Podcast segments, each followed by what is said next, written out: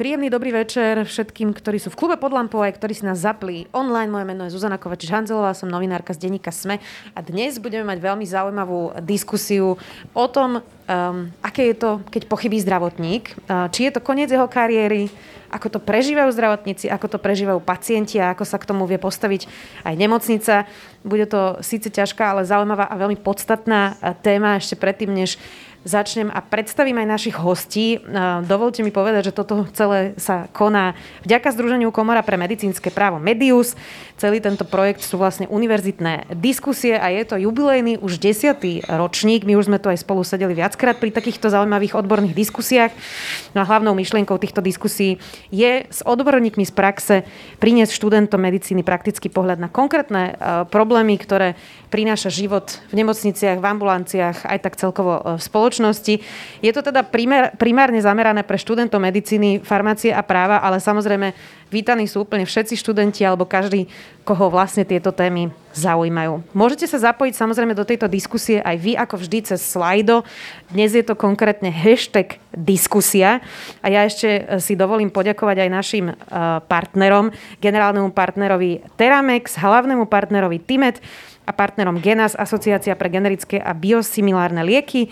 H&H Partners, advokátska kancelária Pfizer, Renomia, Všeobecná zdravotná poisťovňa, mediálny partner Týždeň, ktorý nás privítal aj v svojich priestoroch a potom odborní partnery Lekárske a právnické fakulty Univerzity Komenského a Univerzity Pavla Jozefa Šafárika, Farmaceutická fakulta Univerzity Komenského, Univerzita veterinárneho lekárstva a farmácie v Košiciach a Fakulta práva Paneurópskej vysokej školy. Samozrejme, ďakujeme aj za propagáciu študentským spolkom študentov medicíny, farmácia zubného lekárstva, ktorí nám pomohli s tým, aby ste sa mohli vypozerať, aby ste o tom vedeli, aby ste si nás dnes zapli. No a teraz poďme na mojich dnešných hostí. Vedľa mňa už sedí Ivan Humeník, advokát z kancelárie H&H Partners. Vítajte. Pekný večer všetkým. A máme tu aj vážnych hostí. Marika Barabas Pavlíková, riaditeľka odboru dohľadu nad poskytovaním a úhradou zdravotnej a ošetrovateľskej starostlivosti Úradu pre dohľad.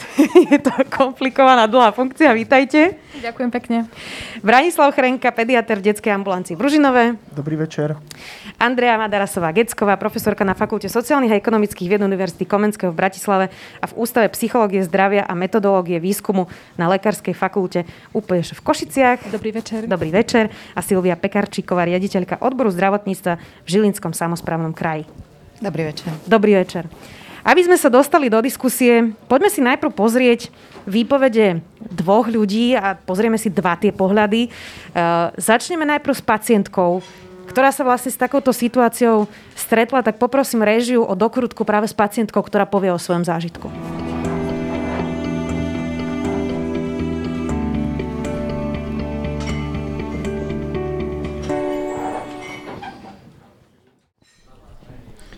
Ak by ste mohli v krátkosti popísať e, to, čo sa vlastne stalo v vašej rodine, aká je vaša skúsenosť?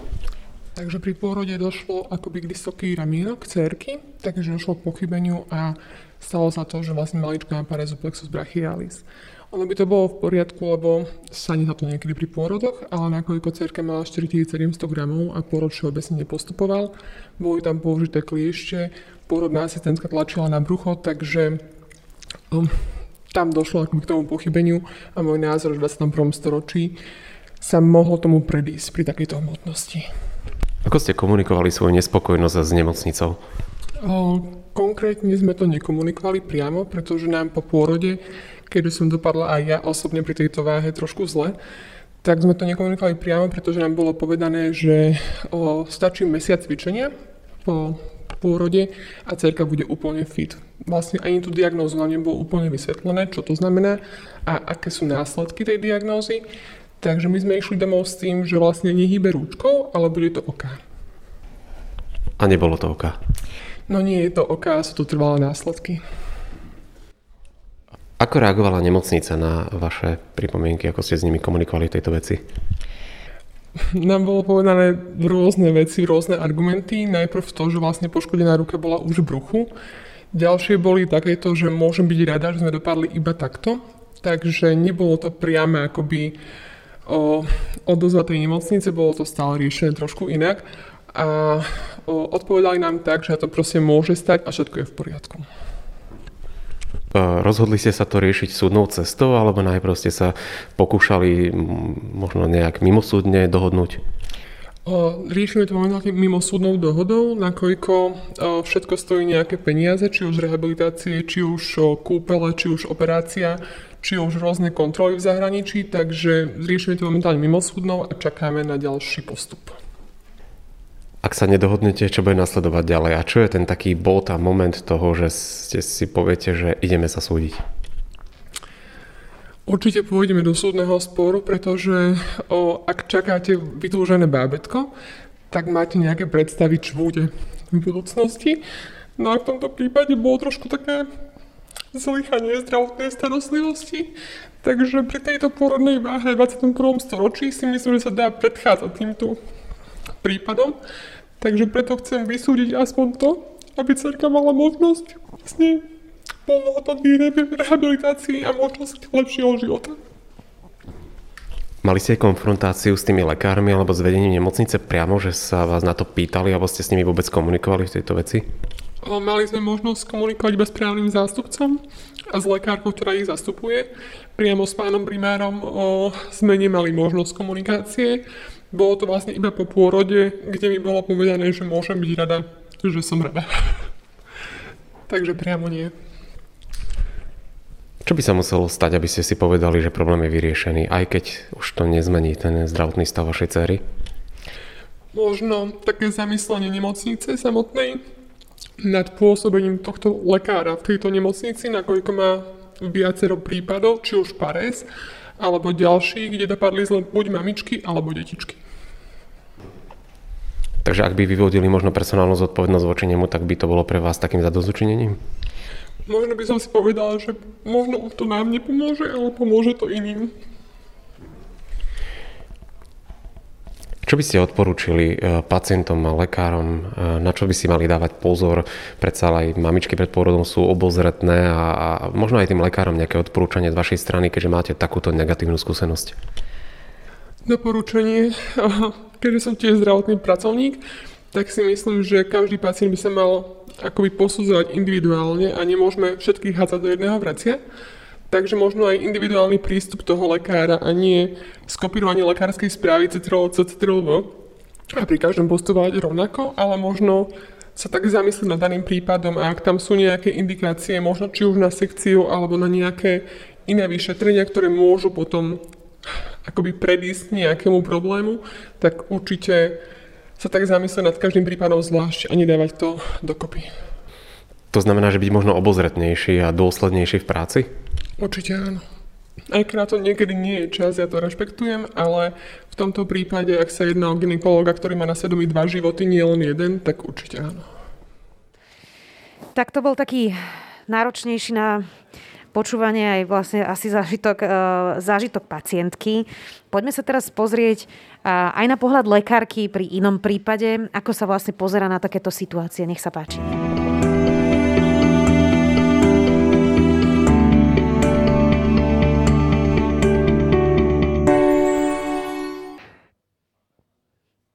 Pani doktorka, ak by ste mohli uh, popísať prípad, ktorý sa vám stal. Um, pracujem vo veľkej nemocnici, kde je veľký obrad pacientov a um, bolo to asi pred viac ako 5 rokmi. V podstate bola, bola, bolo naše oddelenie obvinené príbuznými pacientky, ktorá zomrela po hospitalizácii na našej klinike. Boli sme vyšetrovaní, títo príbuzní sa domnievali, že sme na sklone pacientky mali veľký podiel a preto sa začalo vyšetrovanie, um, posudky a potom um, vlastne vyšetrovanie poli, eh, policajným zborom Slovenskej republiky, takže sme niekoľko rokov eh, chodievali na eh, tieto policajné výsluchy, kde sme vysvetľovali naše stanovisko k prípadu a boli sme presvedčení, že tam tá príčina súvislosť medzi umrtím a našou liečbou zrejme jasná takáto nebola. Preto sme boli veľmi prekvapení, keď po opakovaných tých výsluchoch, kde sme vysvetľovali tú situáciu a bolo vznesené vlastne trestné oznámenie trestné oznámenie na mňa. Aj to trestné oznámenie vlastne prišlo nečakane, bolo oznámené skôr, ako som sa ho dozvedela ja. Um, v podstate dá sa povedať, medializované, bez toho, aby sme my vedeli, že vôbec teda k tomu dochádza, čo už bola veľmi nepríjemná situácia. Samozrejme, ako pre nás, aj všetkých kolegov v nemocnici, ktorí si vlastne boli do toho vtiahnutí. Ale najhoršie na tom bolo to, že um, teda bolo na nás podané to trestné oznámenie a my sme mali vlastne veľmi krátku dobu, počas ktorej sme museli si nájsť právnika a podať voči tomu obvineniu práv, ako právnicky korektný odpor. Zamestnávateľ nám pritom povedal, že je to náš, naša súkromná vec. Takže v situácii, keď my sme boli postavení do pozície obvineného, zároveň sme potrebovali behom veľmi krátkej doby sa zorientovať v situácii, nájsť si, nájsť právnika a v podstate na poslednú chvíľu sme podali potom teda ako nejaký odpor voči tomuto rozhodnutiu. Ak by sme si toho právnika vtedy neboli zohnali behom krátkej doby, už sa nepamätám presne, koľko to bolo, v podstate by sme boli odsúdení. Takže takto sa potom začalo mm, trestné konianie a vravím zo strany zamestnávateľa tá reakcia bola, bola, bola takáto. E, predpokladám, že už e, ubehla nejaká doba a myslím si, že e, už v dnešnej dobe snad takáto reakcia zamestnávateľa by asi, asi nebola. Došlo tam aj k priamej konfrontácii s príbuznými? Nie, samozrejme nie. My ako sa, nemo, sa, sa nemôžeme konfrontovať s príbuznými a vlastne aj ani sme si to nevedeli predstaviť, ani, ani tí príbuzní Ehm, ani tí príbuzní to nejako nevyhľadávali. Aké boli reakcie vašich kolegov, ktorí vedeli o tomto prípade? Reakcie kolegov boli samozrejme také, že ako som už povedala, medicínsky to obvinenie nebolo, mm, nebolo reálne, alebo bolo veľmi také, mm, by som povedala, pravdepodobné. Ehm, čiže e, tí kolegovia samozrejme, ktorí vedeli, o čo sa jedná, tak samozrejme nám vyjadrovali podporu, pretože z medicínskeho hľadiska to bola vlastne celkom zrejmá situácia, kde som ja naozaj nepredpokladala, že to dospeje takýmto spôsobom. Je niečo, čo by ste dnes odstupom času urobili ináč a čo vás stálo najviac síl? Mm, ťažko povedať, lebo to bola taká akutná a dá sa povedať extrémne ťažká situácia, že ani neviem si povedať, čo som mala urobiť ako keby ináč.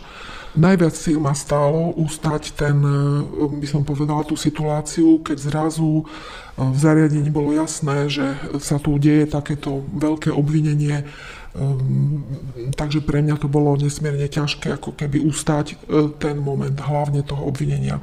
E, ďalší priebeh už potom bol e, menej psychicky náročný, ale ten, tá prvotná situácia, že lekár, ktorý má veľa praxe a v podstate mm, sa snaží veľmi zodpovedne vykonávať svoju prácu, tak je takýmto spôsobom obvinený a dostane sa do naozaj veľmi mm, veľmi psychicky náročnej situácie. Ako to ovplyvnilo vaše povolanie do budúcna?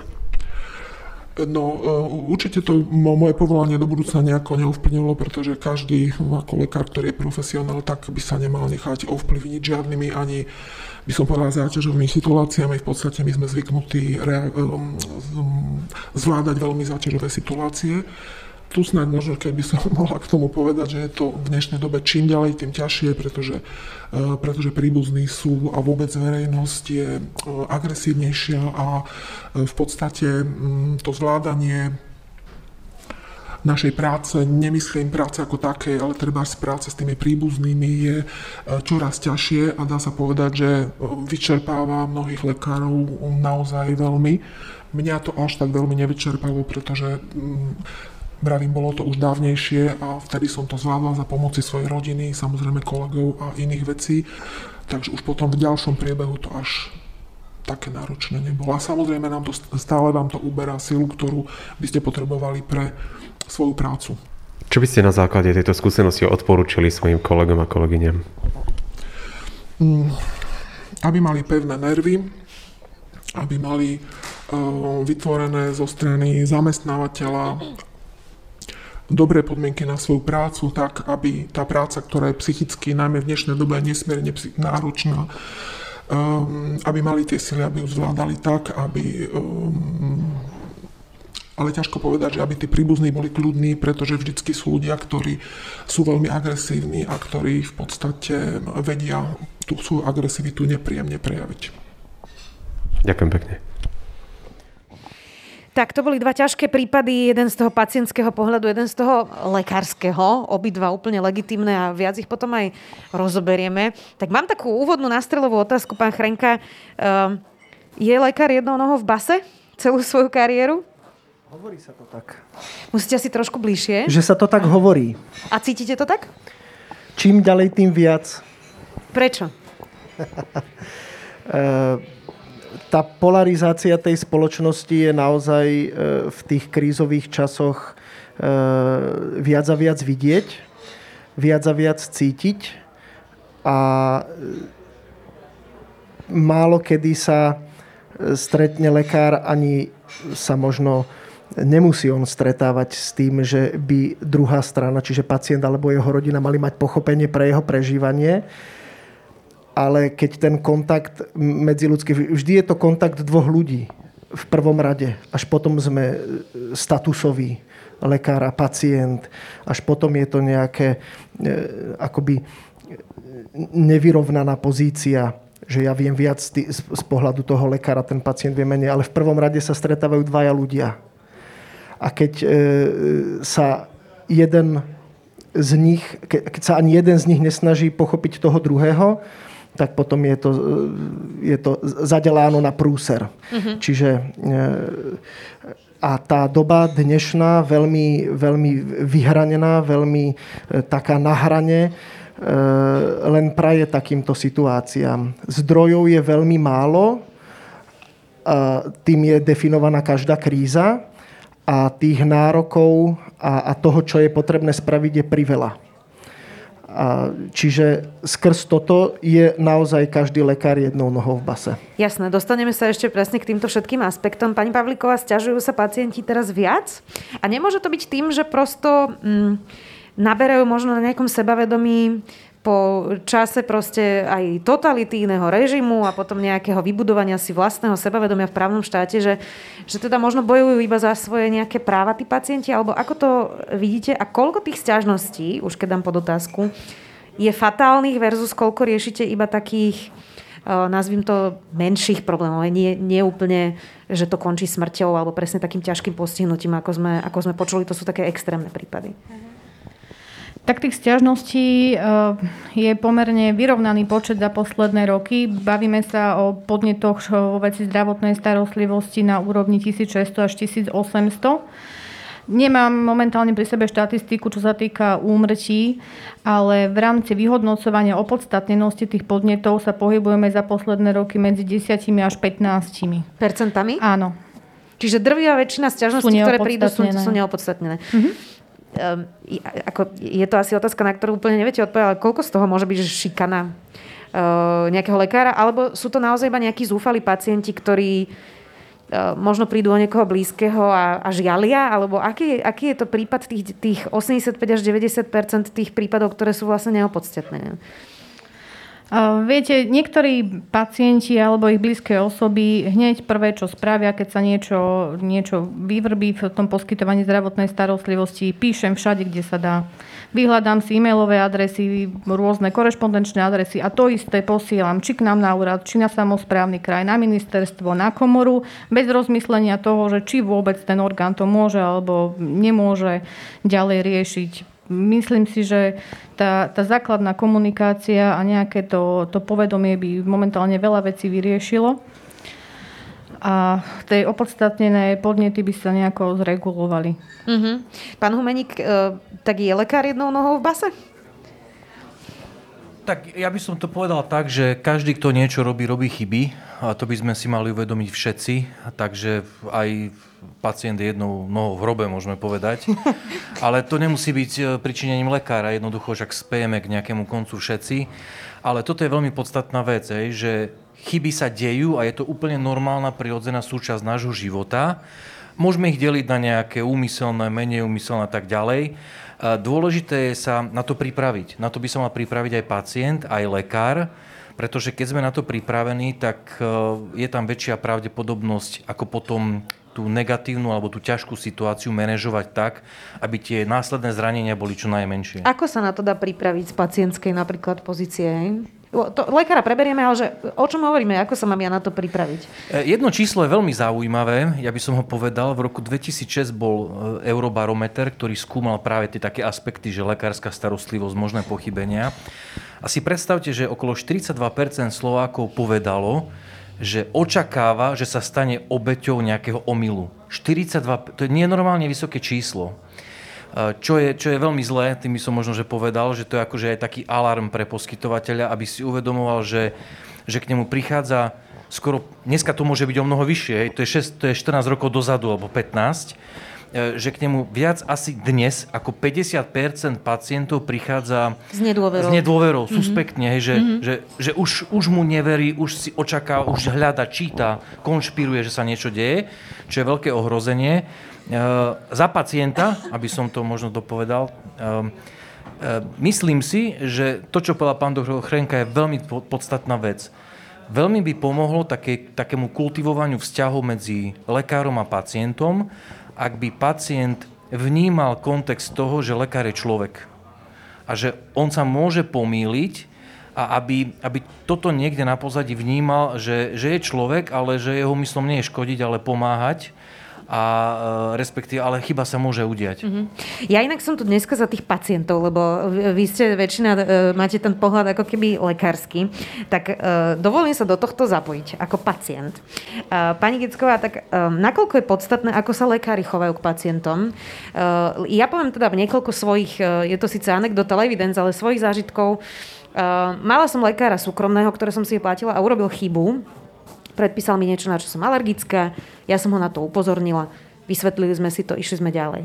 Ale potom som bola raz na pohotovosti vo vážnom stave, Uh, mala som tam ako pomerne zásadný konflikt s mladou lekárkou, ktorá sa ku mne chovala hrozne a ja som sa potom teda aj stiažovala.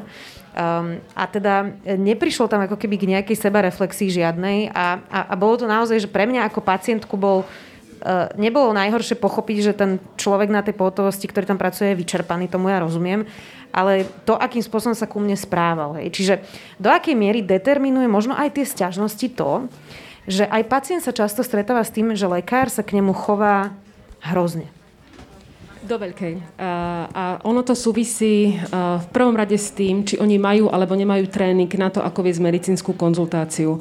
Lebo ak je medicínska konzultácia vedená tak, ako má byť, ale teraz je otázka, či aspoň jedna lekárska fakulta má predmet, v ktorom sa trénuje medicínska konzultácia v tých fázach, v ktorých má byť. Čiže ako sa rozprávať s pacientom? Áno, ale to nie je, že či mám na neho byť milý. Ona má presné fázy, čo máte v ktorej fáze urobiť a čo všetko s tým pacientom si máte vyriešiť, ako tomu máte vedieť e, robiť. O tom je celá kniha, o tom, jak tá konzultácia má prebiehať.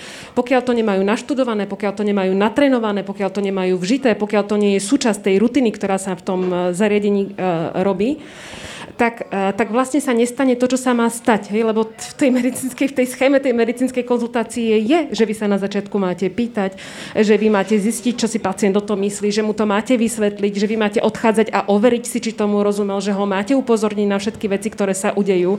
A oni to lekári niektorí aj robia, ale nie vždy to majú aj uvedomé, ale niektorí to robia a tak ako, že intuit... oni sa to učia intuitívne, pretože lekárske fakulty predpokladajú, že to sa stane. To sa stane v praxi. Niekedy sa to stane, niekedy sa to nestane. Lebo samotná tá medicínska konzultácia je takou prevenciou, aby nedošlo k nedorozumeniu, alebo keď dojde k chybe, aby to bolo, aby ten pacient bol predpripravený na to, že tie šance nie sú 100%. Jasné, ale zároveň sa asi takým rozhovorom no, buduje aj dôvera medzi áno, nimi, nie? Áno, A druhá stránka veci je, že nakoľko uh, sa cíti sebaistý ten lekár v tom prostredí. Pretože keď on má veľmi zlú skúsenosť a on má, sa obáva, že sa za ňo jeho inštitúcia nepostaví a že u neho aj tá chyba, ktorú kedykoľvek môže spraviť, ho môže stať reputáciu, môže, ho môže stať súdny spor, tak on samozrejme, je, tá prvá obranná reakcia je pochopiteľná. Zatlkaj, zatlkaj, zatlkaj, lebo vo chvíli, keď to začne riešiť, dopadne to pre teba zle. A, takže a, ten, ten pacient vstupuje, bohužiaľ, do, a to je ďalšia vec, to je takéto politické klamstvo, že my klameme, že lekári sú a, všemocní a zdravotnícky systém všetko vždycky vyrieši. S touto predstavou ten pacient a, všeli čo možné riskantné pred vstupom do tej nemocnice urobí, zraní sa, je ochorie, prekročí hranice nemocnice a očakáva. A teraz vyjdú tí čarodeníci a Zázrak. záleží to len mm. na ich dobrej vôli, aby ma dostali do pôvodného stavu. A ja sa môžem stiažovať aj na to, že som nedostala vanilkový puding, lebo mám na to právo. Ale to je, to je tak nastavené, že, že, že takto teda je. S týmito nerealistickými očakávaniami oni do toho vstupujú. Koľkokrát aj tí lekári sú v tom medicínskom tréningu trénovaní, povedaní, že medicína je všemocná, my sme bezchybní. A toto vlastne umocňuje to, že sa potom nestretnú ako ľudia v tom jednom bode a nestretnú sa včas a neskoro, keď už vlastne, keď už je tam ten, ten emocionálny šok a tlak, to už je veľmi neskoro na to začať vtedy budovať dôveru. A navyše, tam neviem, či to je tak podľa práv, právnických nejakých pravidel, a potom už sa ten lekár ani nemá kedy stretnúť s tým pacientom, a no to už väčšinou ani nevedie k ničomu dobrému. Jasné.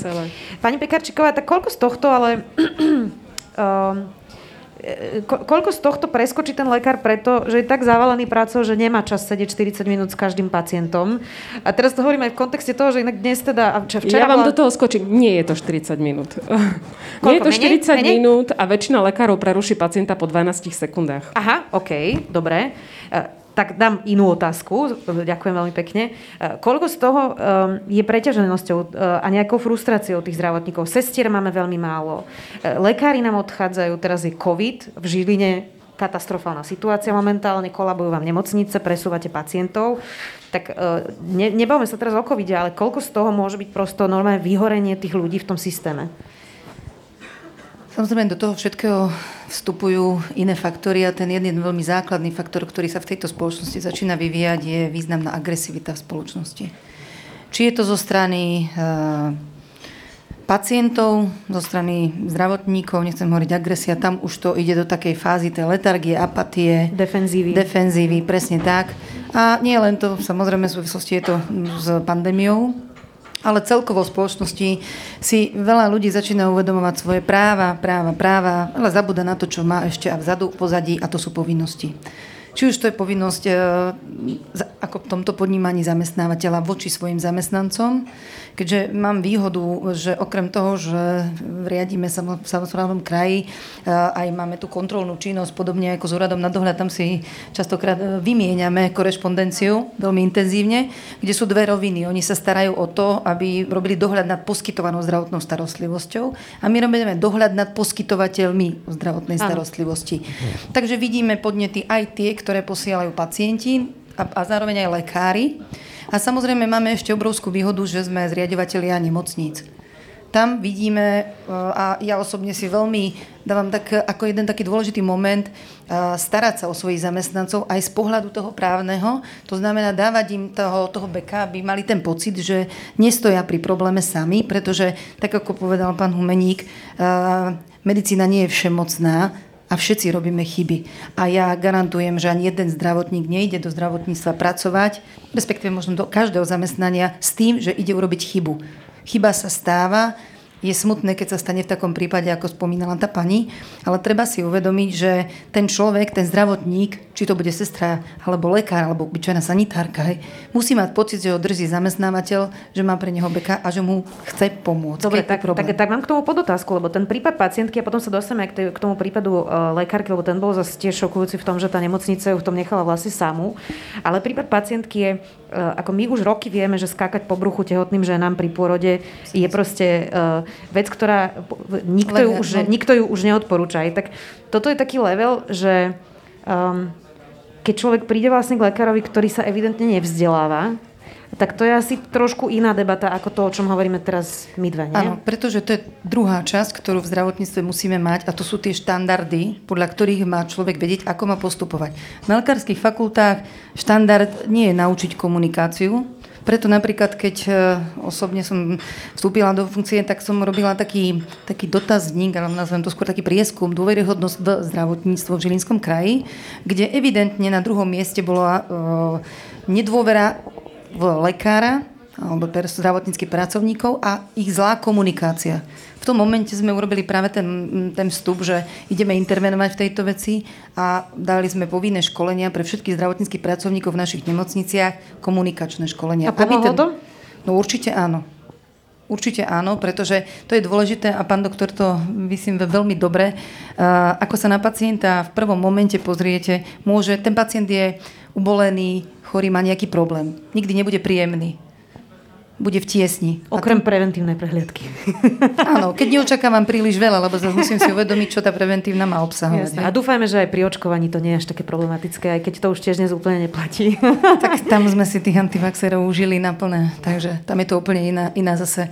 To sú zdraví ľudia, len trošku možno inak ščítaní, aby som mm-hmm. to mhm. povedala. Ale tu chcem iba povedať, že tí lekári skutočne sú to sú profesionáli aj tie zdravotné sestry, ktoré keď stoja pri tom pacientovi, musia vedieť, že to príde chorý, frustrovaný človek. A oni by mali vedieť, a preto by mali byť učení, tak ako bolo povedané, už na lekárskych fakultách alebo už len na zdravotníckých školách. Tomu, ako s tým pacientom rozprávať, aby sme predchádzali tomu, čo tá pani povie. Jasné. No a teraz si zoberme... Ale vaša otázka mala iný rozmer a to je to, ako sa stane, že lekár, ktorý používa zastaralé postupy, tam stále pracuje. Áno. A ten problém je, že nerobíme to, čo robia napríklad v leteckom priemysle. Že ak sa stane nešťastie, tak nikoho nenapadne zatlkať, že spadlo lietadlo. Ono sa to dosť ťažko dá zatlcť, hej, ale, ale nikoho to ani nenapadne. V tej chvíli je tam čierna skrinka a presný postup a vyšetruje sa a ten dôvod je, aby sa to druhýkrát nezopakovalo. Tá pacientka dávala stiažnosť nie kvôli sebe, aby sa to už nikomu nestalo. Takže je hrozne dôležité priznávať si tie chyby a pracovať s nimi, lebo potom by aj ten pacient bol ochotnejší povedať, dobre, vidím, že sa niečo stalo, nejde mi ani o trest, ide mi o to, aby sa to už nikdy nikomu nezopakovalo. Ja iba k tomu poviem práve to, že v nemocniciach sme zaviedli tzv. ten interný audit sledovania nežiaducich okolností. Poviem príklad, veľmi jednoduchý, pády. Neoznámiť pád pacienta by bola tiež fatálna, lebo ten pacient môže de facto na základe toho zomrieť. V tomto prípade v nemocnici máme nastavený taký ten, alebo mal by fungovať princíp kultúra zodpovednosti, ako to bolo pekne napísané niekde. To znamená, že ten zamestnanec sa nesmie báť povedať, že spadol mi pacient za týchto a týchto okolností. V tom momente sa si teda spíše to, napíše časové, kedy sa to stalo, za aké hodiny a za aké okolnosti Následne potom to konzilium v, na, v nemocnici, jeho nadriadený, potom vedenie sadne, zhodnotí situáciu. Aha, tak nemali sme zabraný na posteliach, bol to nepokojný pacient, stalo sa. Hej. Vtedy ten zamestnávateľ má byť na jeho strane a povedať, OK, tak bol tu náš problém to tie, treba tiež musí v nemocnici sa dorásť na túto fázu, že nebáť sa to povedať, hej? Jasné. Že sa stalo. No, inak to porodníctvo je úplne špeciálna kategória. E, ono to možno trochu aj súvisí s tým, ako zdravotníctvo k ženám vo všeobecnosti pristupuje. Tam sme sa nepohli nikam vlastne za posledných 30 rokov a, a naozaj ženy sa teraz začínajú ozývať a, a, stále sme sa ešte nikam nepohli, bohužiaľ. Dúfajme, že sa to zmení. Uh, pán Chrinka, tak ako vy pristupujete napríklad k tomu, keď urobíte chybu? Inak ja musím povedať, že pre mňa ten prípad tej lekárky bol šokujúci, lebo my máme v niečom novinári podobný, uh, podobné povolanie v tom, že nás tiež môžu žalovať, že tiež môžeme mať opletačky so zákonom a, a podobne, ale teda za mnou sa priznám, vždy stal zamestnávateľ. Uh, nikdy nebolo ani pochyb, že by som si ja sama mala platiť advokáta, hej? Že, že prosto pracujem pre tú inštitúciu, ktorá ráta s tým, že toto môže prísť. Čiže vy ste sa niekedy stretli s niečím takým, ako sme počuli, že nemocnica mi povedala, že kámo, ty si v tom sám? ne, nemám túto osobnú skúsenosť, ani, ani keď som pracoval v nemocnici. Ja som pediatér, e, tým nechcem povedať, že tá pediatrická starostlivosť nie je e, akoby riziková na tú basu, ale my pediatri sme e, trošku... To, to nejde robiť hoci kto tú pediatriu, akoby, hej. Lebo my máme dvoch klientov. My máme to dieťa a máme aj toho rodiča, čiže e, musíme vedieť komunikovať aj s tým dospelým, aj s tým dieťaťom. Uh, to, možno, že to je len moja fantázia, ale uh, to, ani to nikdy nie je a nebol lukratívny obor, ani keď si pozrete v Spojených štátoch, uh, kto zarába, tak pediatri nie sú tí, ktorí vedú priečky zárobkov. Čiže tam vás vedie, ako pani doktorka Pekarčíková hovorila, také naozaj ešte, ešte aj iný level možno toho volania. Čiže ja vám neviem zodpovedne povedať, ako to majú tí dospeláci v tej dospeláckej medicíne. Eh, určite sa stáva veľa pochybení aj, aj, v, tej, aj v tej pediatrickej starostlivosti. Ale ja nemám ani osobnú skúsenosť, ani, ani s kolegami. Jasné. A vyhodnocujete vy si spätne nejako, lebo ja napríklad veľa rozmýšľam nad tým, čo robím zle, čo by som mohla robiť lepšie v práci, aj to je asi taká normálna vlastnosť. Um, tak, tak ako to prechádza vlastne u vás napríklad, že toto som mohol robiť lepšie, ne, nehovorím o fatálnych veciach teraz, o takých aj bežných, lebo to sú tiež pochybenia, tiež to môže byť lepšie na budúce. Ako s tým vlastne ako lekár pracujete? Uh, jednak mám sestričku na ambulancii, ktorá mi dáva spätnú väzbu. Sme naučení a ja aj ďakujem za tú, e, ja to, ja to nazývam, že kultúra chýb. A to je niečo, k čomu my vôbec nevychovávame, to nielenže lekárov, ale ľudí vôbec. Hej, že my sa v spoločnosti tvárime, že OK je len chodiť do tej práce 9 to 5, od, od 8 do 4, od 9 do 5, to je jedno proste, a, a podávať ten 100% výkon, ale nikto nemá právo byť, e, byť nabrúčaný, byť smutný, e, zlyhať, Eh, mať sa zlé, a, a, že my, my očakávame od ľudí nadľudské a neludské výkony, nielen od lekárov, ale to je v celej spoločnosti takéto zvláštne nastavenie. A, a ja mám veľmi rád tú kultúru chýb. Eh, Čiže dávate si navzájom feedback? Jednoznačne. Aj, aj, a myslím si, že je dôležitá aj preto, že pestuje v tom človeku schopnosť sa pozrieť objektívne, ako sa to len dá objektívne, keď sa na seba pozerám sám, e, a, a, a spýtovať si akoby to svedomie, aj to lege artis svedomie, že my poskytujeme tú zdravotnú starostlivosť podľa nejakých um, správnych postupov, čo to tlačenie na brucho napríklad nie je. Čiže to máme my krásne definované, čo je lege artis a čo je non-lege artis postup. Um, ale myslím si, že v prvom rade si ten človek teda spýtuje to svoje svedomie, ak je na to naučený a ak je to jeho... Uh, ak mu ho k tomu niekto viedol a ak si to dovolí ten človek. Mm-hmm. Pán Humeník, nemá v tomto ale pacient trošku ako keby nevýhodu? Eh, keď napríklad sa mu teda niečo také aj stane, uh, tak poznáme predsa príklad z Nitry, kde bielili kartu v nemocnici, riaditeľ nemocnice, poslanec Národnej rady ešte aj teda prepitujem. Um, poznáme prípady, že ja neviem, napríklad ja, keď som bola na tej pohotovosti, tak tá lekárka tvrdila, že ja som odmietla zdravotnú starostlivosť. A to sa nikdy nestalo, ale ja nemám nahrávku, ja to neviem dokázať. Čiže nemá ten pacient vlastne v tomto nevýhodu, že tá nemocnica je silnejšia v týchto kejsoch ako, ako, ako ten pacient, ktorý na to nemá dôkaz a možno nemá na to ani vzdelanie, možno má len pocit, že niekto pochybil a nemusí mať ani pravdu, ale informačne vlastne už vstupuje do toho sporu nevý, ne, v nevýhode. Keby sme to úplne sploštili, tak nepochybne áno, pretože ide vlastne o odborné otázky. A medicínske spory sú extrémne komplikované, o tom by som vedel ja aj moji kolegovia rozprávať dlhé triady. Um, ale to je splošťujúci pohľad na vec.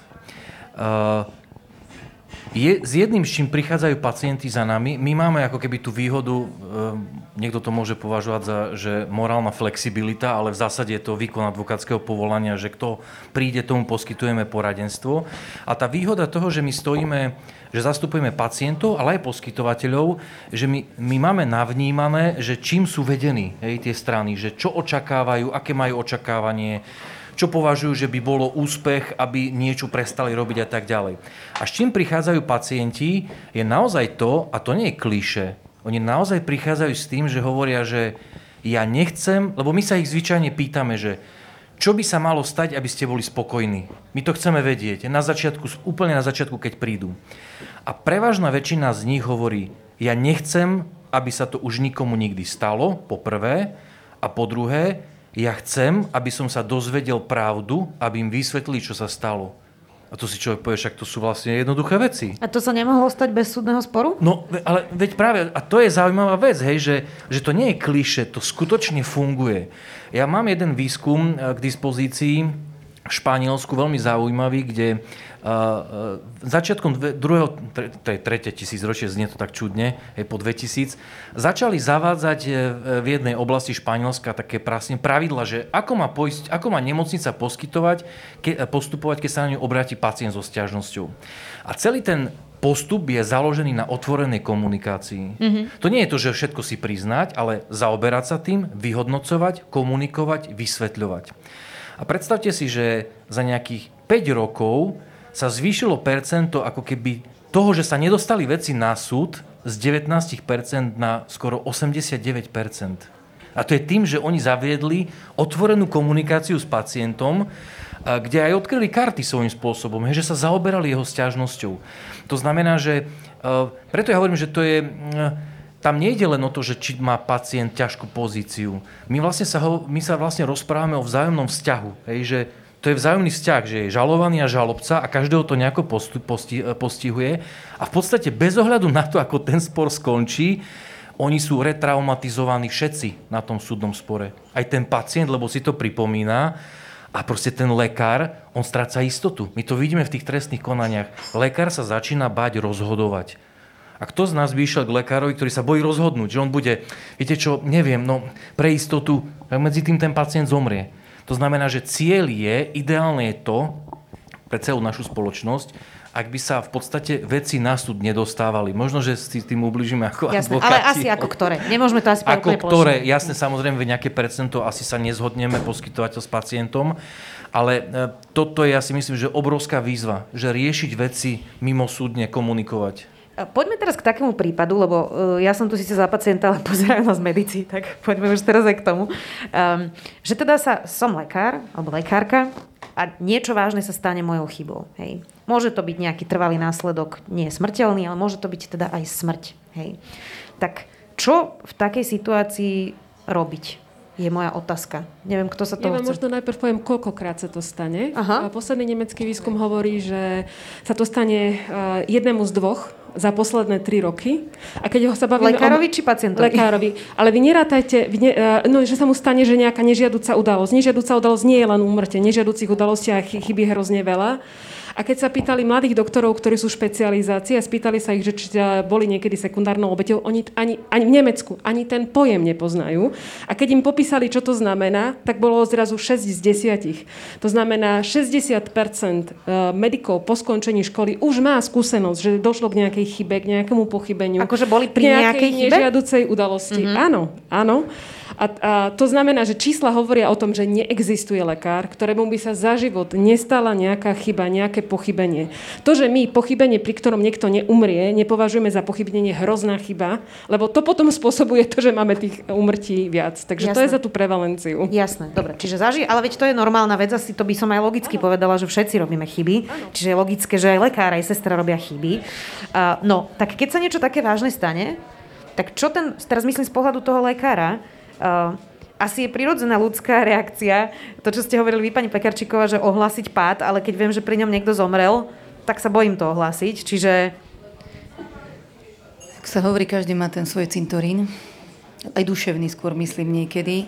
A to je to, čo som ešte raz zopakujem, je to zodpovednosť vnútorná. Ak dáte tomu človeku pocit, že neboj sa, keď sa niečo stane, ohlás to, radšej to preventívne ohlás. Či podanie zlého lieku, lebo to sa stáva Hej. Alebo nie len tie pády. Ja som robila v pôrodnici kedysi dávno, takže viem veľmi dobre, o čom teda tá pani rozpráva. Hej. Ale práve tu je ten moment, že zdravotníci si musia ako keby nabrať sebe tú dôveru z toho, v toho človeka. Buď keď robím sám na tej ambulancii, musím e, mať veľmi dobré skúsenosti, preto do ambulancie ja veľmi trvám na tom, aby ten lekár, ktorý pôjde pracovať do ambulancie sám, prešiel cirkuláciu v nemocnici, kde sa dostane či už na pediatrii alebo na internej, internom oddelení do toho týmu tých ľudí, kde ešte stále si môžu nájsť nejaký ten priestor na spoluprácu. A čo je dôležité, že keď primár učí toho svojho lekára, že neboj sa a predkladá mu trošku viac zodpovednosti, dáva mu tú šancu tej istoty, ktorú si nabudí ako keby do budúcna. Mm-hmm. A potom, keď príde do tej ambulancie, už sa vie brániť. Hej, už vie niektorým veciam ako keby sa postaviť, už sa nebojí rozhodovať. A toto veľmi pomáha. Dôležité je potom, samozrejme, keď robí samostatnú prax, aby mal ten, tú, tú právnu ochranu, ktorú potrebuje jednoznačne. A to isté je v tej nemocnici, tak ako som bola spomenutá. Ale druhá vec je, že ten pacient napríklad v tej pôrodnici je veľmi dôležité, keď tá rodička vie, čo de facto chce a príde si to odkomunikovať. Lebo častokrát prídu mamičky, ktoré, uh, viete, ťažko už rozprávať, ak sa hovorí v pôrodnici o tom a vysvetľovať, ako bude prebiehať pôrodný proces. Na to sú tie predpôrodné prípravy, aby tá mamička bola viac pripravená Jasné. a tým pádom... Ja zase budem robiť jablho advokáta ako nástrih, to ano. niekedy nebýva rozhodnutie rodičky. Uh, dosť často sa to stáva, je to veľký problém, ale rozumiem vám, čo hovoríte, že aj pacient má nejakú, uh, musí byť nejako informovaný nie, nie. a vedieť o sebe. Ja som chcela tým dohovoriť iba toľko, že, že keď príde do tej pôrodnice, už to bude jednoduchšie, lebo tá komunikácia je najdôležitejší aspekt toho, čo bolo povedané. Jasné. Keď sa veci vyrozprávajú, veci sa dajú vyriešiť. To Áno. je súhlas s tým, čo hovorí pán Kumeník. Pani Pavlíková, um, tak my sme hovorili, že niekedy sa potom tí lekári boja rozhodovať, keď sú už v tom procese nejakej tej, tej žaloby a neistoty. Ale uh, je rozdiel, keď posudzujete napríklad tie prípady v tom, za akých okolností došlo k tomu pochybeniu. A pýtam sa preto, že je predsa iné, keď uh, v ambulancii pán Chrenka má čas na pacienta a nerobí pod stresom. A je rozdiel, keď mi e, na áre zomiera pacient a krešuje a potrebujem proste do neho futrovať lieky, aby som mu zachránil život a môže sa tam stať chyba. Posudzujú sa aj okolnosti toho, za, akých, za akého prostredia, za akého stresu sa stane takáto chyba, alebo to nie je podstatné, proste musí byť top of the game ten lekár, či niekto zomiera, alebo či je v, kľudu, v kľude, e, keď zrovna nie je proste práve nejaká akutná situácia. Toto nie je až tak podstatné pri tom našom procese, lebo my máme tie noty dané priamo zákonom. Čiže my ideme tým procesom, ktorý máme, máme schválený a je to o tom, aj o tom vyjadrení toho poskytovateľa zdravotnej starostlivosti v tom prvom kroku, čo všetko uvedie, čo ovplyvňovalo ten jeho, jeho proces. Aj to vyjadrenie konkrétneho lekára, áno, často vie zvrátiť, často vie dovysvetliť niektoré veci, tie okolnosti poskytovania. A, a dozvieme sa aj tie, tie veci, ktoré by sme možno neprihliadali na to automaticky, že čiastočne sa vie v nejakom percente vyviniť, ale nie je to úplne akože 100%. Pani Gecková, máme nejakú štatistiku, či sa to častejšie deje pod tým stresom, alebo uh, vieme vôbec povedať, že či, lebo mne to tak logicky z toho vyplýva, že keď som ako v úplnej panike zachraňujem niekoho, tak sa mi to skôr môže stať. Uh, áno, a napríklad počas pandémie sa to stáva častejšie, to sú aspoň tie prvé výskumy, ktoré sú, ale štatistiku určite nemám uh, na to. Takže nie, mm-hmm. neviem. Ale je rozdiel, ten anesteziologický, teda lekár na anesteziologickom oddelení, tam má pacienta de facto spiaceho, čiže ten není pod tým tlakom psychickým, ako lekár napríklad na urgentnom príjme. Jasné, na pohotovosti to je úplne peklo. Obzvlášť na pediatrickom príjme, kde je sledovaný očami rodiča, kde je konfrontovaný stresom dieťaťa a to je z môjho pohľadu, to čo povedal pán doktor, o mnoho ťažšie a potom aj vyvrátiteľnejšie, lebo to je samozrejme vždy je dobré, keď ten tako pekne povedal, že tá sestra tam má byť, čiže a každá ambulancia, aj povinná výbava v úvodzovkách personálna je sestra, pretože tá je istým, istým takým advokátom toho lekára potom v prípade, že niečo tá matka povie a v súvislosti s prácou toho dieťaťa alebo s nejakou činnosťou. Máme x prípadov, kde práve veci, ktoré sú štandardným postupom, Nakoniec si matka myslela, že to takto nemalo robiť. A teraz tá sestra, samozrejme je veľmi dobré, keď pri tom lekárovi je pri tom úkone. Pán Chrenka, pod stresom sa robí horšie? Teda viac chýb robíte pod stresom? Určite, určite, veď to je, e, to je základná neurofyziológia stresu predsa. Preto e, hasiči, preto záchranári drillujú postupy. Pri strese sa nedá rozmýšľať keď e, krešujete pacienta, ako ste, alebo proste niekoho resuscitujete, tam nie je priestor na to, aby vaša mozgová kôra generovala e, inovatívne postupy a rozmýšľala nad tým, ako by sme to ešte mohli lepšie spraviť. Tam máte presne naučené algoritmy a podľa nich idete. Tam nie je priestor na rozmýšľanie, pretože pretože ako náhle v takej situácii začnete rozmýšľať, zákonite začnete robiť chyby. Ja by som možno k tomu povedala, že, že jedna vec je, aby si to vydrilovali, druhé je, či náš systém vydá na lepšie, lebo samozrejme, keď viete, že, že, že niečo sa nedá zvládnuť, tak by ste mali tú situáciu upraviť, aby sa zvládnuť dala. Ale ona dá sa zvládnuť, pokiaľ my máme polovičný počet cestier na tisíc pacientov ako iné krajiny? No nedá. A v mnohých tých, situá- tých nemocniciach je situácia nastavená tak, že no dobre, môžeme vzdať úplne poskytovanie zdravotnej starostlivosti, alebo môžeme robiť tak, ako sa dá. A tak, ako sa dá, určite nie je dokonalé. A čím viac je to teda e, kompromis toho, že tak, ako sa dá, a ešte keď do toho vstupuje ďalšie napätie, tlak e, pacienta a niečo iné, alebo nepodpora zo strany zamestnávateľa, tak tá kapacita toho lekára ide dole a tá chybovosť ide hore. Jasné. Pani Pekarčka, niečo si chceli ešte dodať? Áno, presne na toto sa mne stal taký krásny zážitok. Sme robili uh, také pravidelné školenie alebo preškolujeme zamestnancov, keď začínalo obdobie, teda vytvárali sme klinické triáže. Hej, čiže triedenie pacienta, aby vedela tá sestra na príjme, na urgente. A ja som na tom školení bola s tými zamestnancami z nemocníc, už sme to teda prebrali. A čo tak sa hovorí, čo čer nechcel. Išla som z práce domov a zastavila som sa pri autonehode, kde sa zbrazili dve auta, vyletení ľudia, jedna utekala tým smerom, druhá tým smerom a teraz klinická triáž. Mala som vytriediť pacienta, ktorého idem zachraňovať, lebo som zastala. Hej. Kým prišla záchranka a to bol ten moment, ktorý teraz buď to viem, alebo to neviem, to je to, čo povedala pani doktorka. A tým pádom pre mňa to bol obrovský šok, stres, lebo však samozrejme nie som zvyknutá, ale samozrejme tá práca z minulosti mi nehala ten pocit, že e, seba reflexie, že rýchlo zachovaj tú chladnú hlavu. Hej?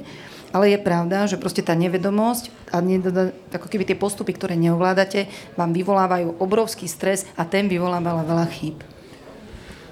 Ja, ak môžem, eh, na začiatku bola otázka, že na čo sa má pripraviť pacient, ja som povedal, že chyby sa vstávajú.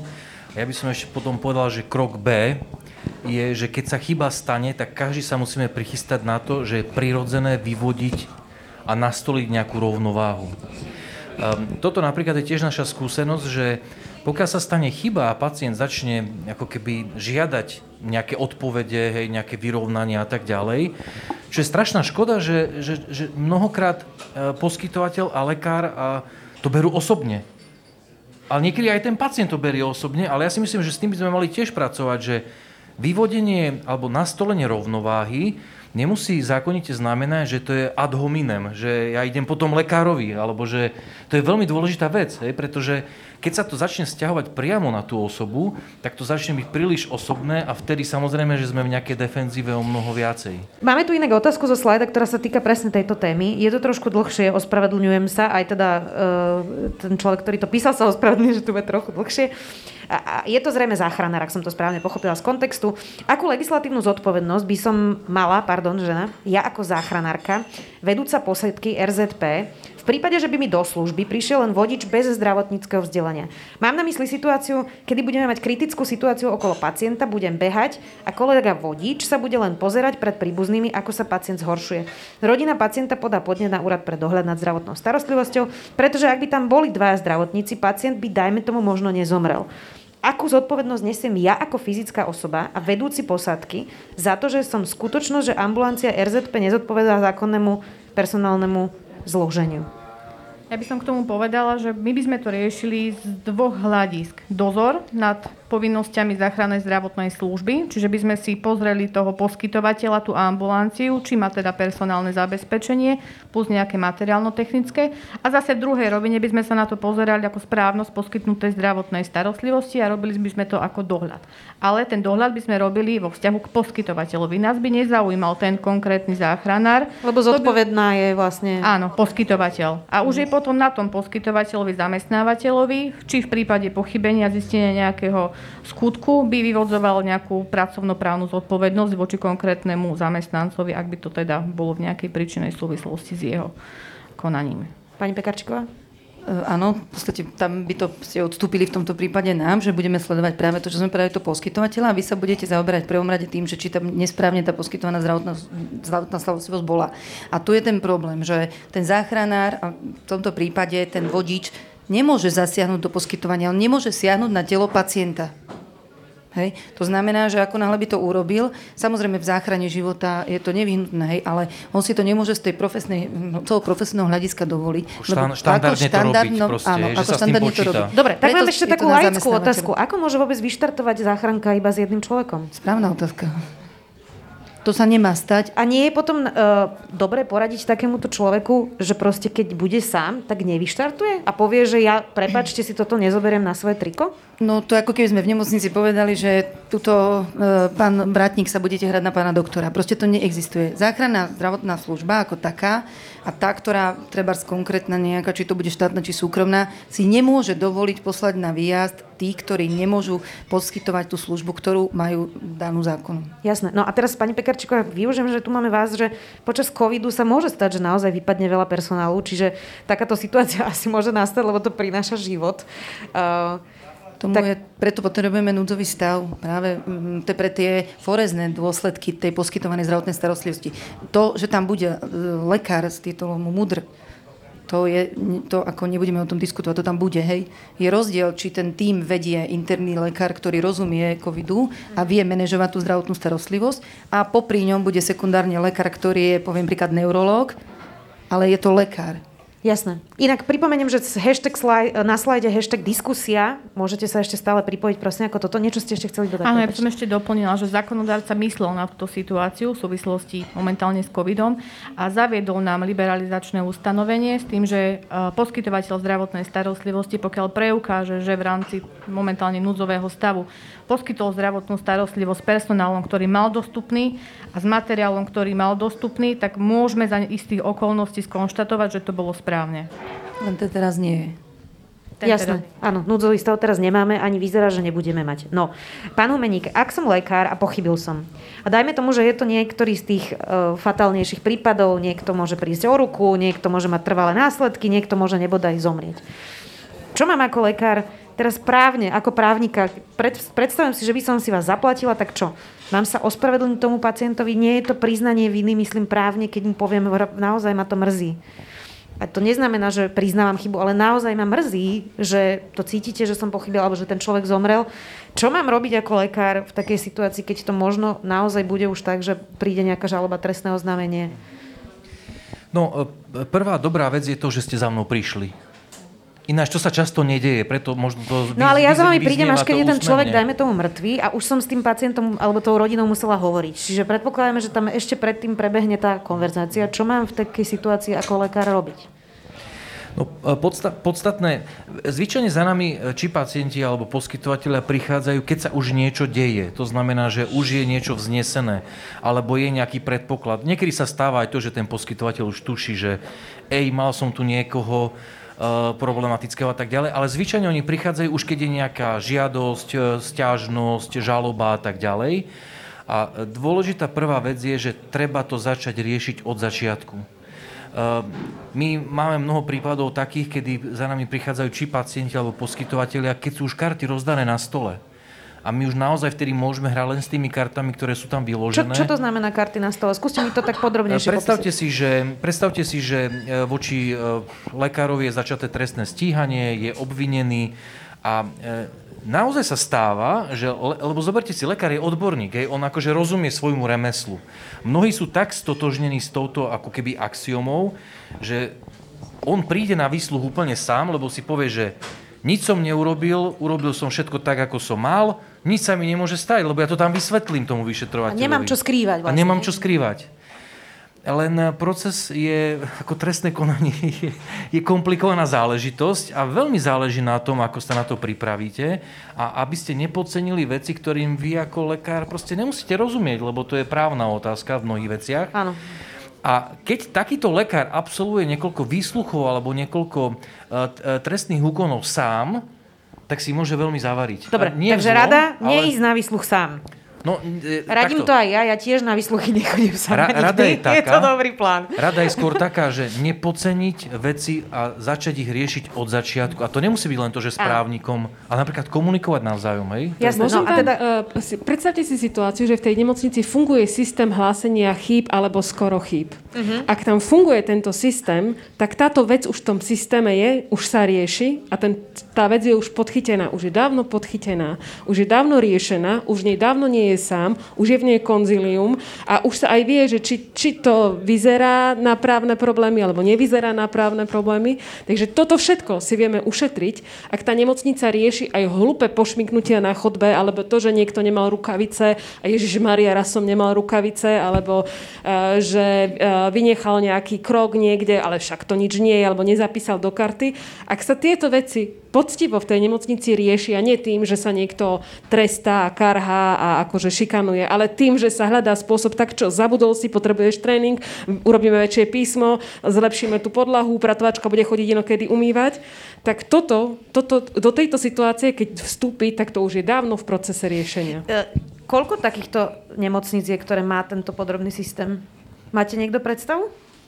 De facto každá nemocnica by mala mať interný audit a vlastne práve no, sledovanie týchto nežiaducich. Jasné, ale ko, koľko myslím v praxi teraz naozaj funguje tak, e, že má ten support aj tých lekárov, lebo jedna vec je, čo by mali mať nemocnice e, a, a, a druhá vec je, čo funguje v praxi. Je, že každá nemocnica funguje inak, niektoré sú lepšie, niektoré horšie. Je tam systém toho dobrovoľného hlásenia, ale pokiaľ viem, tak tam je úplne minimum, absolútne minimum. Áno, tá tendencia hlásiť je zo strany personálu veľmi chaba a je to práve o tom, že keď vidí kolega kolegu, že niečo urobí zlé, no pochybujem a ešte nie sme tak mentálne nastavení v tejto spoločnosti, že nahlás sa prosím ťa, alebo nahlásim tvoju chybu, z dôvodu, aby som zabránil tej budúcnosti, ktorá sa môže udiať. Mladší lekár, staršiemu lekárovi, zdravotná sestra lekára, tam je hierarchia, ktorá tomuto bráni, e, že akým spôsobom to robiť. Existuje aj technika ako keby vstupňovanej asertivity, ktorá sa používa, ale presne kvôli tomu to je komplikované v tom, v tom zdravotníctve, že ide o život, ide o právne dôsledky a Môže je tam sa to zajtra mne, takže máme ešte Áno, vlastne áno to zvládanie toho celého bez Mhm. toho, aby to presadzovalo vedenie nemocnice a robilo tomu podporu, to bude len formálny interný audit. Tak ono, mm, čo chvíľa, lebo teda minimálne vieme, že v období, keď sa spustila stratifikácia, my sme v nemocniciach začali, e, nastavili sme také sledovanie tých výkonnostných medicínskych a nemedicínskych kritérií, ktoré potom hovoria o tej kvalite poskytovanej zdravotnej starostlivosti. A jeden z bodov, e, teda jeden z častí je teda či pády, či nozokomiálne infekcie a tak ďalej.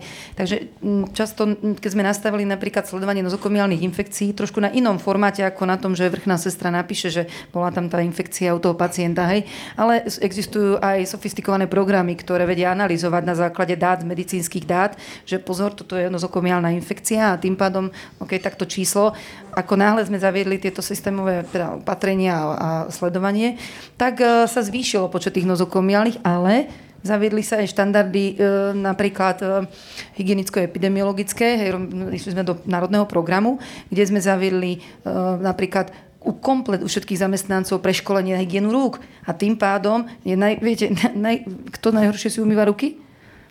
No operačné odbory, neberiem, tie si odberajú, umývajú perfektne, ale u lekárov bol problém, hej, práve ich donútiť, aby si umývali precízne ruky, hej. Tá sestra často pracuje Ne, s pacientom. neviem, či som hej. toto ako pacient chcela počuť, ale E, Ako štandardne sú určite už preškolení a dúfajme. Mladý lekár sa ozval, píše, v ideálnom svete by bolo super hlásiť chyby, lenže situácia v praxi je taká, že chyby sa ututlávajú a nepoukazuje sa na ne ani medzi úzkým pracovným kolektívom, čo je pre nás mladých veľmi nešťastné, keďže sa nemôžeme učiť. Ak by aj ku chybe e, prišlo, jediné, čo by nás čakalo, by bolo ohováranie a šikana. A strata, strata reputácie. Alebo možno vyčlenenie z kolektívu a podobne. preto by mali fungovať tie hlásenia anonymne napríklad, keď sme ešte nie tak dobre na tom, aby ten človek to mohol nahlásiť do toho systému alertu, kde, kde, kde to potom ten zamestnávateľ si určite e, pozrie a, a začne sa tým zaoberať. Jasné, ale keď boli zamestnateľovi pri tom iba dvaja, tak je jasné, ktorý to nahlásil, nie? to je tiež trochu problém. Možno, že ten zamestnávateľ nemusí ani vedieť, z ktorého oddelenia to bolo napríklad, hej? Jasné. Ja by som možno povedal jednu vec. My napríklad e, vyvíjame taký systém, e, ktorý akože teda školí zdravotníckých pracovníkov v tých základných témach právnych, čo je zaujímavá vec. Tá španielská štúdia, o ktorej, ktorú som spomínal, ona robila taký rebríček, že ktoré opatrenia vedia znižiť chybovosť, zvýšiť bezpečnosť pacienta. A predstavte si, na nejakom štvrtom mieste je stará dobrá edukácia, informovaný súhlas. Inform- že učiť lekárov, čo znamená autonómia pacienta a ako ja si mám vypýtať vlastne jeho názor, že chceš, aby som to robil. Je, je s tým spojené také riziko. Súhlasíš? Keď nechceš, môžeš zomrieť, alebo hej. To sa zdá, že to je banalita, ale to bolo na nejakom štvrtom mieste ako nástroj predchádzania obrovským rizikám. Že ten pacient vlastne že, že rozhodol za seba. o sebe. Áno, presne tak. No a teraz, čo my napríklad v tom systéme ideme robiť, je presne to, aby zdravotník mohol anonymne hlásiť na konkrétnu osobu v zdravotníckom zariadení, aby mohol dokonca hlásiť tak, že by nebolo jasné, kto to nahlásil a aby sa nejako začalo. Hej, že aby, aby aspoň sa tá udalosť nahlásila ako taká, hoci nie je spojená s konkrétnym menom zdravotníka. Aj toto môže byť ako keby nejaký začiatok. Jasné, no ale nie je najväčší problém a je to otázka pre vás všetkých eh, leadership nemocníc a oddelení, lebo eh, tá skúsenosť, aj moja, teraz predpokladám, že to nie je skúsenosť úplne bežného občana, aj, lebo mňa sa väčšinou boja tí ľudia, lebo som novinárka, oni majú nejaké rôzne predstavy o tom, čo my novinári dokážeme, väčšinou nereálne, hej. Ale že, že dajú si tú námahu, že mi niekedy zavolá ten primár a, a teda snažíme si to vysvetliť. A moja životná skúsenosť je, um, že ten primár, že, že ja vždy po tom telefonáte pochopím, že ten problém je v tom primárovi. Preto to oddelenie tak vyzerá. Hej? Že ja by som chcela s ním ako viesť debatu, ako to robiť lepšie, toto je môj zážitok, poďme sa baviť o tom, ako to robiť lepšie. A potom pochopím, že vlastne oni to robia tak, ako to chce ten primár a toto je the best they can do, ako to sa to povie. Že, čiže aký je problém ten leadership tých primárov a riaditeľov a primáriek a riaditeľiek, že to vlastne nevyžadujú o tom, o čom hovoríme. Ja si tak z minulosti spomeniem, a teda v hlave mi to tak vyrita minulosť, aká bola, kedy sa, keď hovorím o tom pôrodníctve, že Kedy si dávno sa ťaž, často nehovorilo o rôznych um, metódach tlmenia bolesti, používania fidlob a podobné. Ja si pamätám zážitok spred mojich 20 rokov, kedy uh, sme povedali, tak poďme kúpiť tú tu do tej pôrodnice, poďme nech tá mamička má trošku komfort a tak ďalej. Tak uh, najprv všetci kolegovia sa na mňa pozerali, že akože čo to zase vyvádzaš, hej. Potom prišla fáza, kúpili sme loptu, posadili sa na no musí tam byť stolček, aby tá lopta bola udržateľná. Hovorím, no to není logika. Dobre. A za pár mesiacov, za pár rok si zrazu objednávali všetky všetky kolegyne potom tú fidloptu, lebo zrazu zistili, že je to fajn, hej. A ten primár sa na to len tak prizeral a počasie hovorí, vieš čo, no dobre, kúpime ešte tri, hej. A to je presne o tom, že buď ten líder, ako ste ho nazvali, ten primár, je rozumný, a e, sleduje tie kroky možno tých mladých, lebo ja som také, ja sa snažím inšpirovať mladými ľuďmi, lebo tí mladí ľudia idú teraz obrovskými skokmi dopredu. To, čo sme my v čase ich, teda ich mladosti my ešte mali šancu sa k niečomu dostať, tak to bolo veľmi náročné. Myslím, že niektorí sme v tej vekovej kategórii, či už cestovať čokoľvek. Čiže oni majú taký veľmi pekný prehľad u nových veciach a keď sa ten starší, aj ten primár inšpiruje tými ich návrhmi, Samozrejme s tou erudíciou, ktorú má, preto primár by nemal mať z môjho pohľadu 30 rokov, ale podstatne viac, aby on už tie informácie vedel tým ľuďom ako keby od nich nasávať a možno integrovať spolu s nimi do praxe. A to by, bol, to by mal byť, taký by mal byť z môjho pohľadu primár.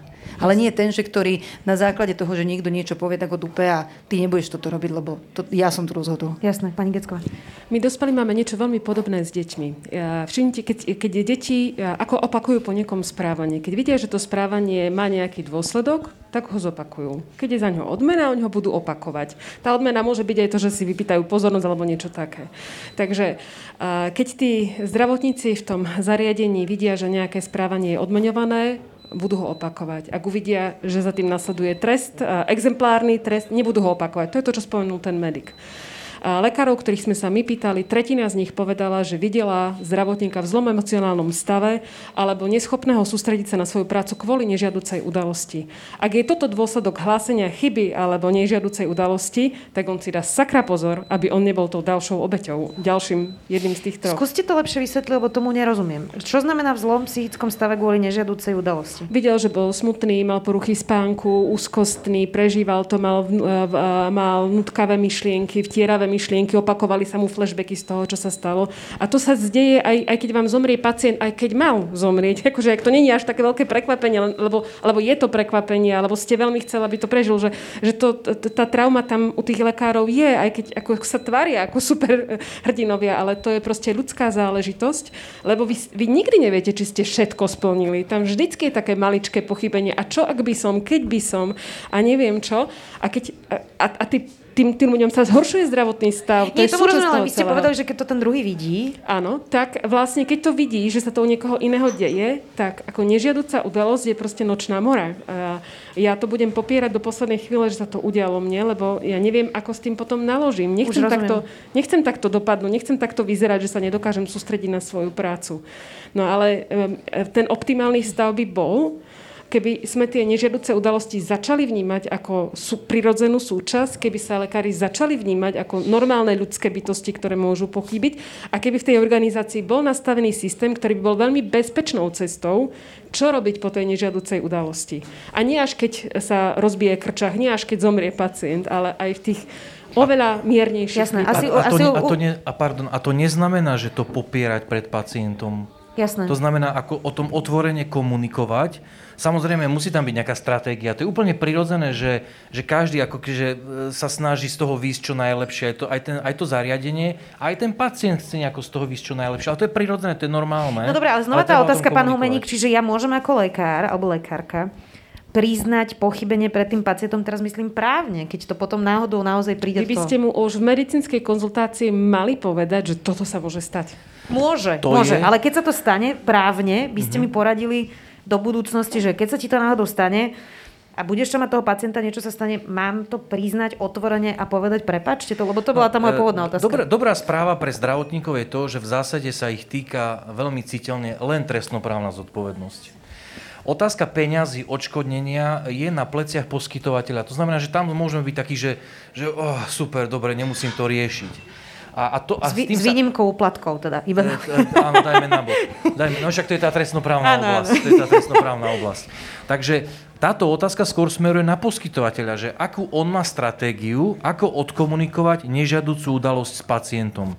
Jedna z tých vecí, ktorú som povedal, že komunikovať, to samozrejme ne, neznamená, že, že rovno príde, že viete čo, my sme to totálne domrvili, akože, že, že úplne, že sme zlyhali, je nám to strašne ľúto, akože nikdy sa nám to nestalo pri vás rovná, no prepačte, toto nie je dobrý postup. Samozrejme, lebo aj to priznanie zodpovednosti môže byť urobené e, sofistikovanie. A keď poviem tak, aby... prepačte, to sa považuje za priznanie? Prepačte je čarovné slovíčko, ktoré spôsobuje, a ja som to častokrát zažil u pacientov, ktoré spôsobuje vyfúčanie negatívnej energie. Je to, je to prvý liek, ktorý môže pomôcť Takže a... odporúčili by ste povedať prepačte. Keď je na to dôvod určite, samozrejme. Alebo mrzí ma a to. A to vychádza aj z tých štatistík. Áno, presne tak. Akože takáto reflexia, ak je na mieste, ona môže významne znížiť aj právne riziko žaloby. Že to, je, to fakt akože to funguje, to, je, to sú akože dáta, ktoré sú zo zahraničia úplne zozbierané ze štatistiky. Pán Chrenka? Ja si tak kladiem otázku, že, že od toho e, obdobia, kedy sme boli všetci deťmi, a, a bolo úplne normálne, keď niekde prídem, poviem dobrý deň, keď niečo zlé spravím, poviem mrzí ma to, prepáčte, keď som vďačný, tak poviem ďakujem, hej. Že, že čo sa stalo s ľuďmi a so spoločnosťou, že zrazu si my tu my kladieme otázku, že či je v poriadku sa ospravedlniť a že či to je priznanie viny, alebo to nie je priznanie viny. Tá, tá, tá debata pre mňa ako lekára vôbec nestojí v tomto svetle. To je... My sme ľudia. Hej? A ja keď e, si, som si vedomý toho, že aj ja veľmi často poviem, a bolo to pre mňa aj veľmi oslobodzujúce, keď som k tomu v tom, vo svojom profesnom živote proste prišiel, že ako povedal pán doktor Humeník, že to nie je ad hominem, že to nie je proste mo, moja chyba, ani to nehovorí o, o kvalite poskytovanej starostlivosti, ale ja veľmi často poviem, že mňa to mrzí, ale je to takto. Hej?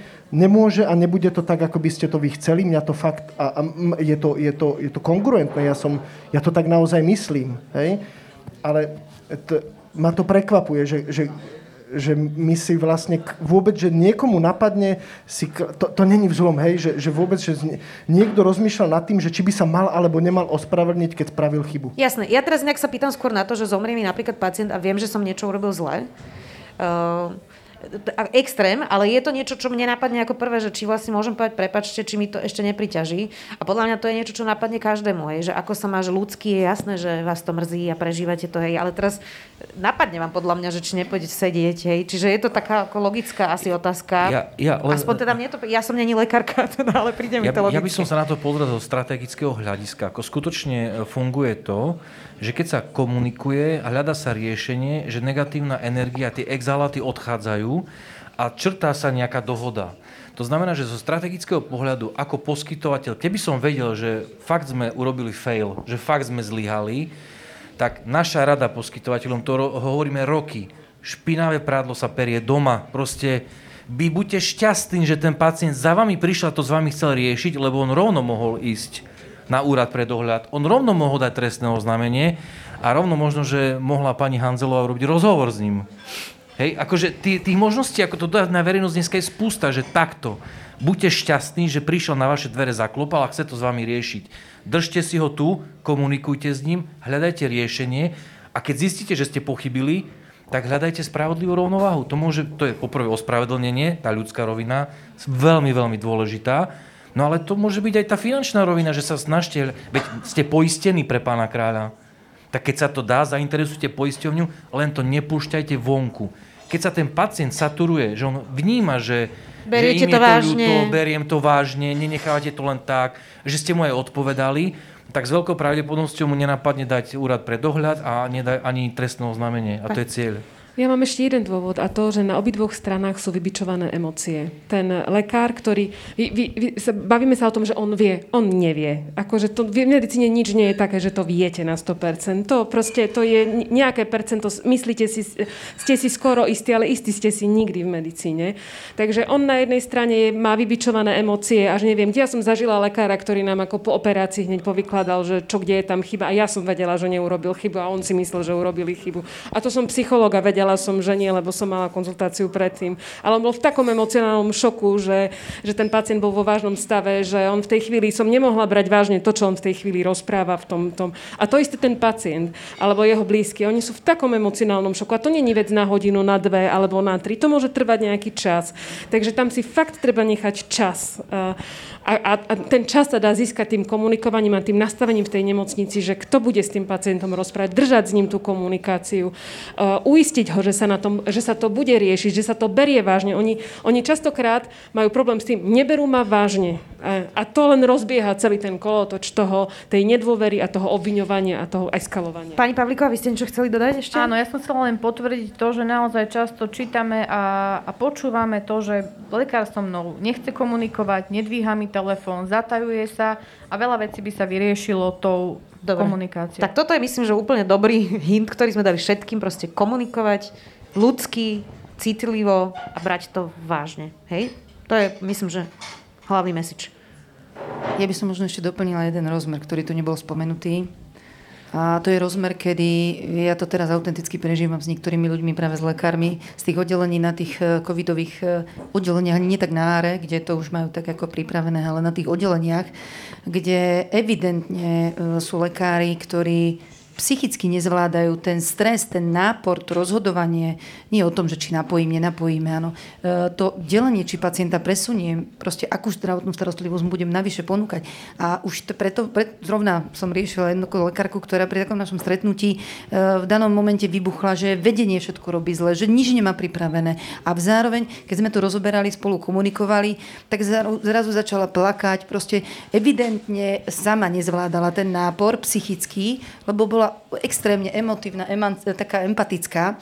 Takže aj sme zvážili, že tú lekárku stiahneme z toho covidového oddelenia a náme je taký ten support a sama som jej ponúkla číslo, číslo na psychologa, keďže s psychológmi máme veľmi dobrú spoluprácu. Dokonca sme vytvorili aj manuál pre zdravotníckých pracovníkov pracujúcich v covide, kde som trvala na tom, aby to mali zavesené, či si to otvorí, neotvorí. Ale to je ten rozmer, kedy už vidím, že aj ten zdravotnícky pracovník na to nie je stavaný, aby bol v takejto extrémnej záťaži. Na to asi nikto nie je stavaný, pani Gecková. Poviem tri čísla. 60%, teda jedno číslo, dvaja z troch použijú e, nekonštruktívnu, dysfunkčnú copingovú stratégiu, keď sa to udeje. Dvaja z troch.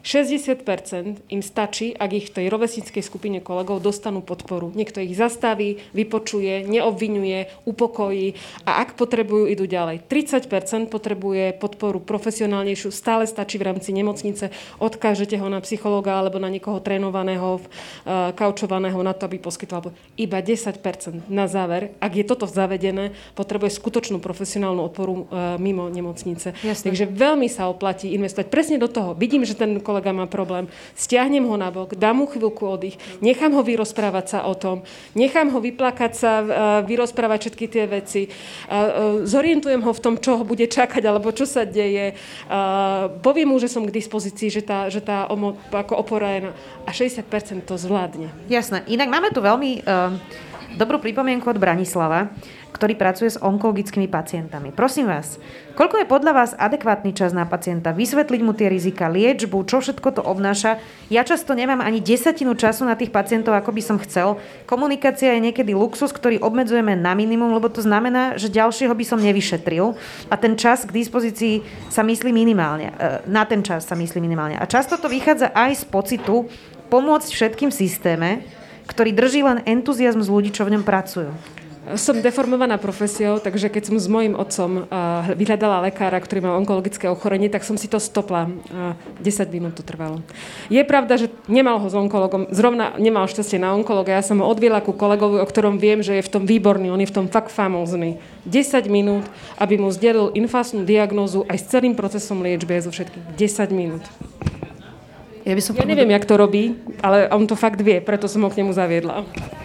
Vo svete existuje taký systém, že máte proste určený počet pacientov, ktorých môžete, napríklad Nemecko to má zavedené. A keď urobíte viac, tak dostávajú také puntíky za to, tí lekári, ktorí urobia viac ako tie negatívne puntíky. Pretože evidentne nevenoval dostatok času svojmu pacientovi. A čo sa týka onkologických pacientov, je rozdiel, či ten pacient príde e, v štádiu začiatku, kedy potrebuje aj, aj hodinu a pol s ním debatovať ten lekár, alebo príde už keď sú kamaráti, už keď je v tej societe tých onkologických pacientov, už keď s nemu stačí, vieš čo, 10 minút podebatujeme si, je mi super, vlasy ešte mám, ideme ďalej, hej.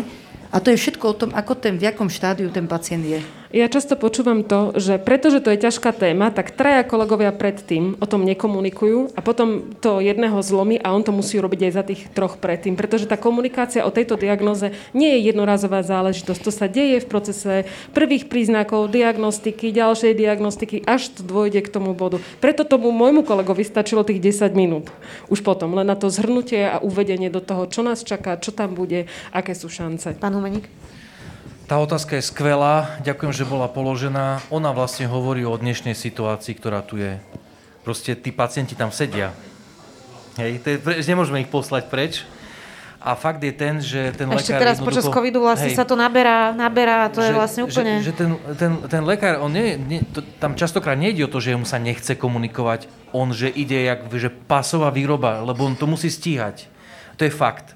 A teraz z pohľadu manažovania právneho rizika, čo je strašne škaredý pojem, si uvedomujem v tejto takej humánnej diskusii, uh, je možné riešenie, pretože dnes my vieme informácie dávať online, my ich vieme niekde zavesiť, nie je to ideálny stav, akože ale hráme... asked questions ale, na stránke, áno, hej? Ale hráme s kartami, ktoré máme. Ale to, to, dá sa to odbaviť web stránkou? Ono to nie je, že odbaviť, je to nástroj, ktorý môže pomôcť. To znamená, že keď ja viem, že ja na neho nemám skutočne čas toľko, koľko by si zaslúžil a koľko by som chcel venovať, tak určité pemzum informácie sa dá pripraviť tak, aby som ho na nich odkázal. Inak to potvrdzuje aj to, čo mne hovoria lekári, že vlastne väčšina pacientov si v tom šoku nepamätá tie informácie ani správne, keď odchádza z tej ambulancie, čiže dostávajú aj nejaký leták alebo nejaký e-mail, čiže to je ďalšia e, vec. A môžete pokračovať, pani Pekarčík. Ja iba k tomu hovorím, že vo svete bežne funguje, e, toto povie lekár, potom fungujú také tie, tie, tie podporné skupiny. Že u nás na Slovensku nemáme, alebo teda málo kde poznám, že by onkolog priamo poslal, určite sú také výnimky, pri tomto systéme, že vysvetlíte diagnozu, poviem príklad, máte karcinom prsníka, tuto je podporná skupina, sú tu, myslím, Amazonky alebo kdokoľvek, proste oni sa vám povenujú. Ja si pamätám zo svojej obdobia, keď eh, ja som pracovala v pôrodnici, kde uh, deti, matky porodilo dieťa s Downovým syndromom.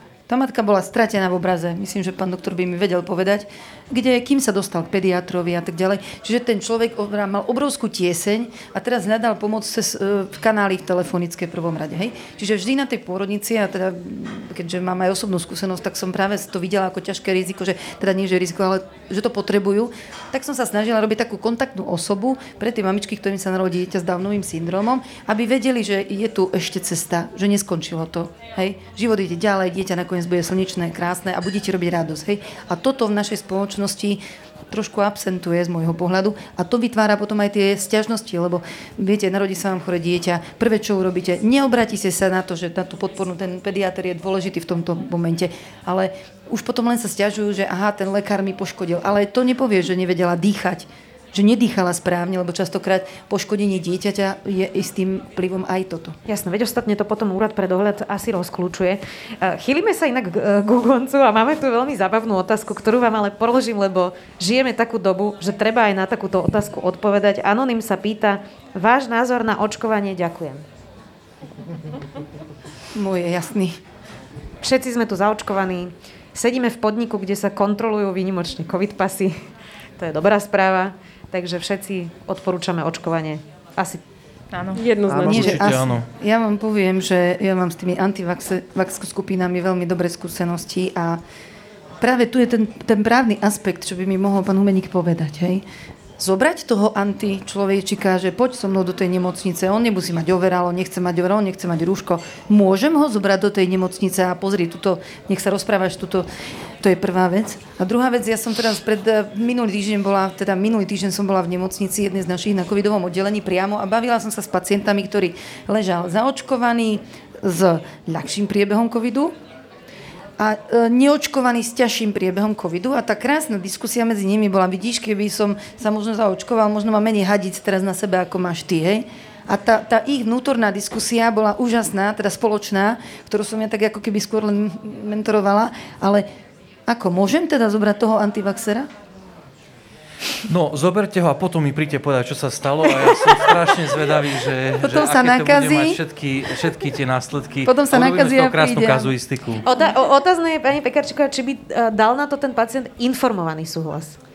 Na, na to, že tam chce ísť? Nie, to nebude pacient, to je zdravý človek. Nie, nie, On- to, ten myslím, ten zdravý. Nie, že či ja by to už bol mám- informovaný, tak myslím, hej? Ja to poviem tak, ja už som na neho taký filigránsky spôsob, že poď dobrobiť dobrovoľníka. A poď, dáme ti aj pomôcky, veď ak nechceš, nepoužij, s rizikom, že bude mať napísané, že možnosť infikovania sa ochorením COVID-19. Ale to je to, čo som teraz povedala, že... A e, viete, politici hovoria, že bez komentára, to som sa niekedy naučil. A, asi by som to nerobil, no. No, takže už ste si odpovedali, prečo nemôžem zobrať antivaxerov k nám, že pozrieť sa, ale ja iba poviem, že to očkovanie... Uh, pán doktor asi možno ešte lepšie to povie, eh, že aké sa podielajú, ako pediatri sa trápia s očkovaním niektorých uh, aj bežných očkovaní, ktoré sú u detí.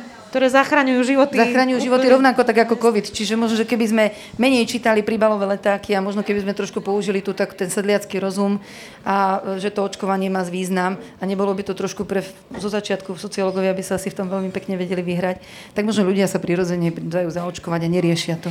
Branislav Onkolog ešte píše, ešte by sa spýtal jednu vec, kým to dopíše, lebo tam je obmedzený e, po- počet znakov, tak ja poviem, že ja som sa teda zaočkovala aj na chrypku už niekoľký rok za sebou, čiže to je niečo, niečo tiež, čím vieme ochrániť e, spoločnosť a teda zraniteľnejších ľudí. Teraz má byť vraj agresívnejší chmeň chrypky, tak možno aj to je uh, hint vlastne a počkáme, kým Branislav ešte napíše svoje otázky.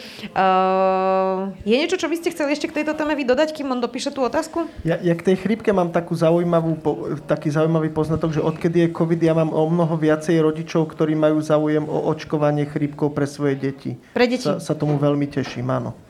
A ešte veľmi kvitujem e, to, že môžeme na detských ambulanciách očkovať aj rodičov, že nemusia vlastne chodiť e, dvo, dvakrát e, každý k svojmu obvodnému lekárovi, že proste... Áno, Aha, áno. toto je dobrá otázka, už Branislav napísal. Ak niekto rozoberá tému svojho zdravia verejne, napríklad, že verejne nejaká osoba hovorí, že je zaočkovaná, môže sa k tomu vyjadriť aj jeho ošetrujúci lekár?